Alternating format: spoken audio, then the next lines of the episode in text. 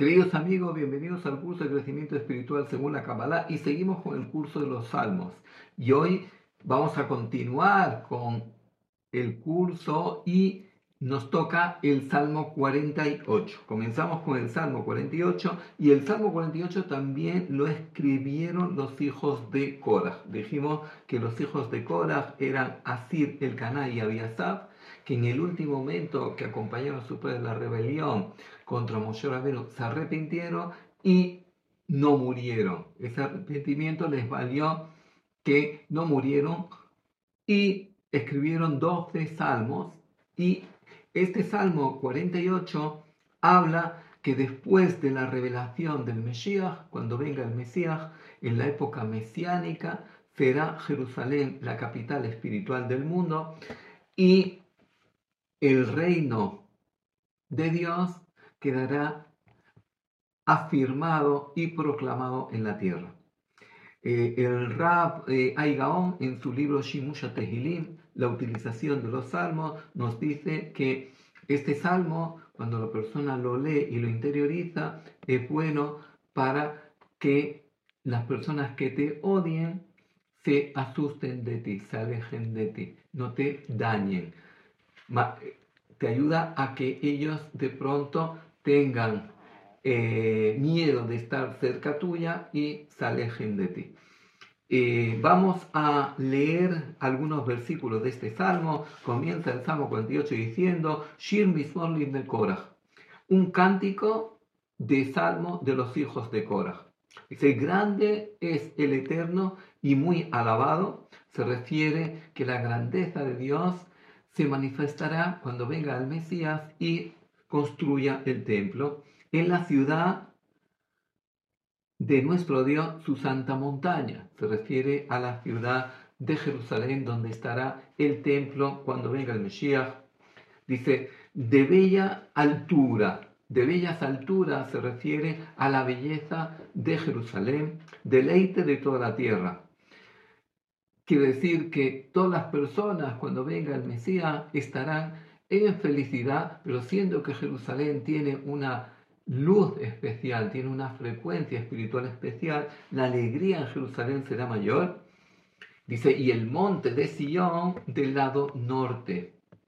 Se refiere al monte Moria. Dice, pues aquí que los reyes se han unido, se refiere a la guerra de Gokumago, que los reyes se unirán para combatir contra Israel y combatir contra el Mesías y avanzan juntos ellos lo vieron y se sorprendieron. Dice, ¿qué quiere decir? ¿Qué vieron y se sorprendieron? Dice, cómo Dios defiende a Jerusalén. Se aterraron y quedaron turbados. Un temblor se apoderó allí de ellos, un estremecimiento como la mujer a la hora de dar a luz. Lo que habíamos hablado de la boca de los profetas, vemos la salvación. Se refiere aquí que Mm, toda la humanidad va a reconocer al Mesías como líder cuando queden impactados por esa salvación que Dios va a hacer del pueblo de Israel en la guerra de Gog Magog. Dice, en la ciudad de nuestro Dios, que Dios la preserve.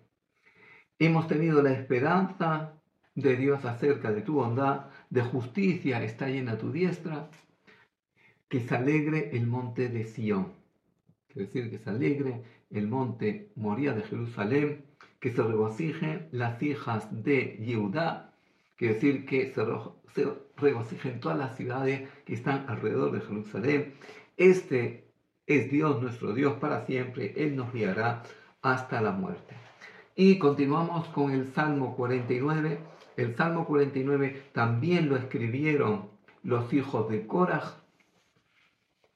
Y el Salmo 49, eh, el Rab Ay en Shimush Tehelim, en la utilización de los salmos, él dice que este salmo es bueno para curarse de la fiebre. Dice, cuando una persona tiene una enfermedad y tiene fiebre, dice, cuando lee este salmo, eh, este salmo canaliza luz de curación. Y eh, en este salmo, los hijos de Korah eh, hablan de lo pasajero que es este mundo y nos quieren enseñar que tenemos que invertir eh, nuestra visión del mundo y enfocarnos más en lo espiritual en lugar de lo material.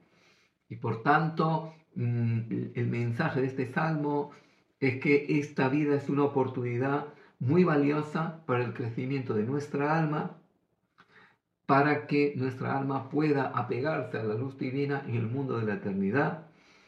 Y este salmo también nosotros lo utilizamos durante los siete días que la persona está de duelo.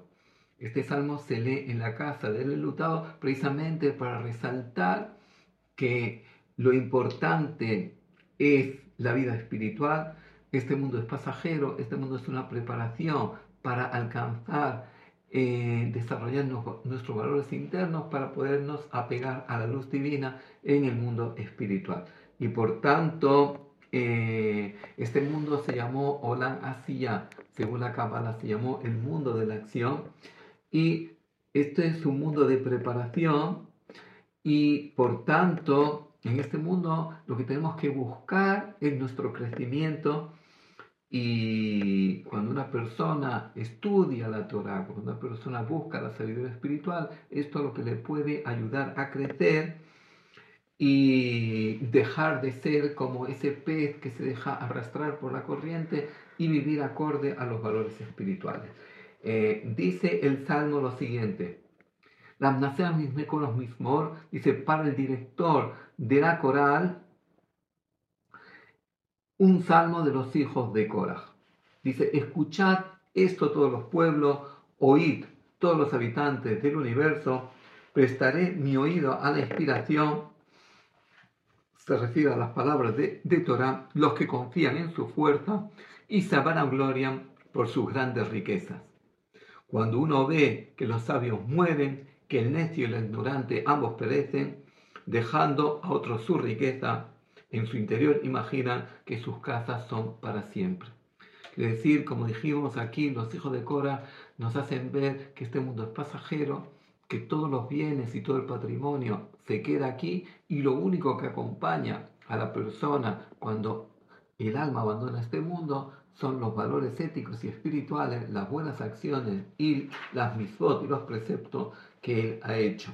Pero Dios redimirá a mi alma de la del Sheol, de la perdición, porque al morir no se llevará nada, quiere decir, todas sus posiciones se quedarán aquí, su honra no bajará tras él, todos sus bienes materiales no lo acompañará, pues su alma durante toda su vida te bendecirá.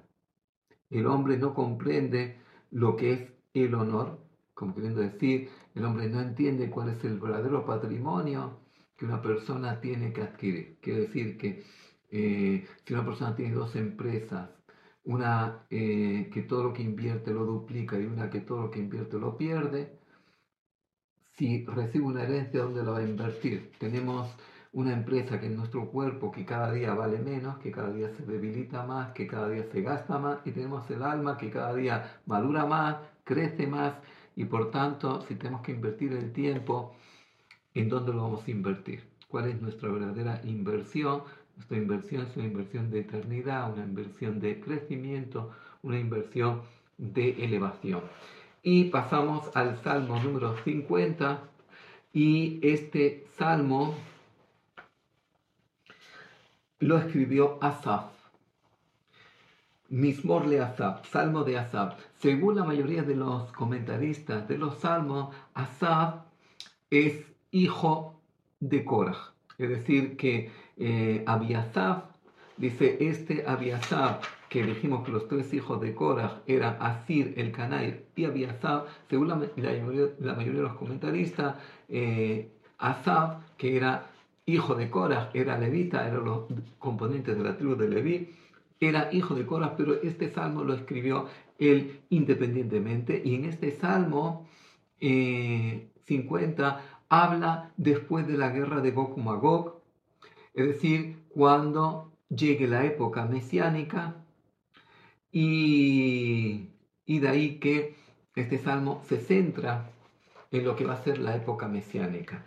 Eh, eh, Rab Aigaon en su libro eh, Shimush Tehilin, la utilización de los salmos, nos dice que la persona que se quiere proteger de los delincuentes o se quiere proteger en el momento de peligro, dice es bueno pronunciar este salmo para salvarse de los asaltantes o salvarse de los peligros del camino. salmo de Asaf, dice Dios Todopoderoso es el Eterno, habló llamando a la tierra, escuchá pueblo mío, hablaré, yo soy Hashem tu Dios, yo soy el creador tu Dios, pues mío es el mundo y todo lo que contiene, ofrecer a Dios gratitud y cumple, tu, y cumple tus promesas al Altísimo, llámame en el día de aflicción, yo te rescataré y tú me honrarás. Y, y al malvado Dios le dice, tú aborreces mis valores.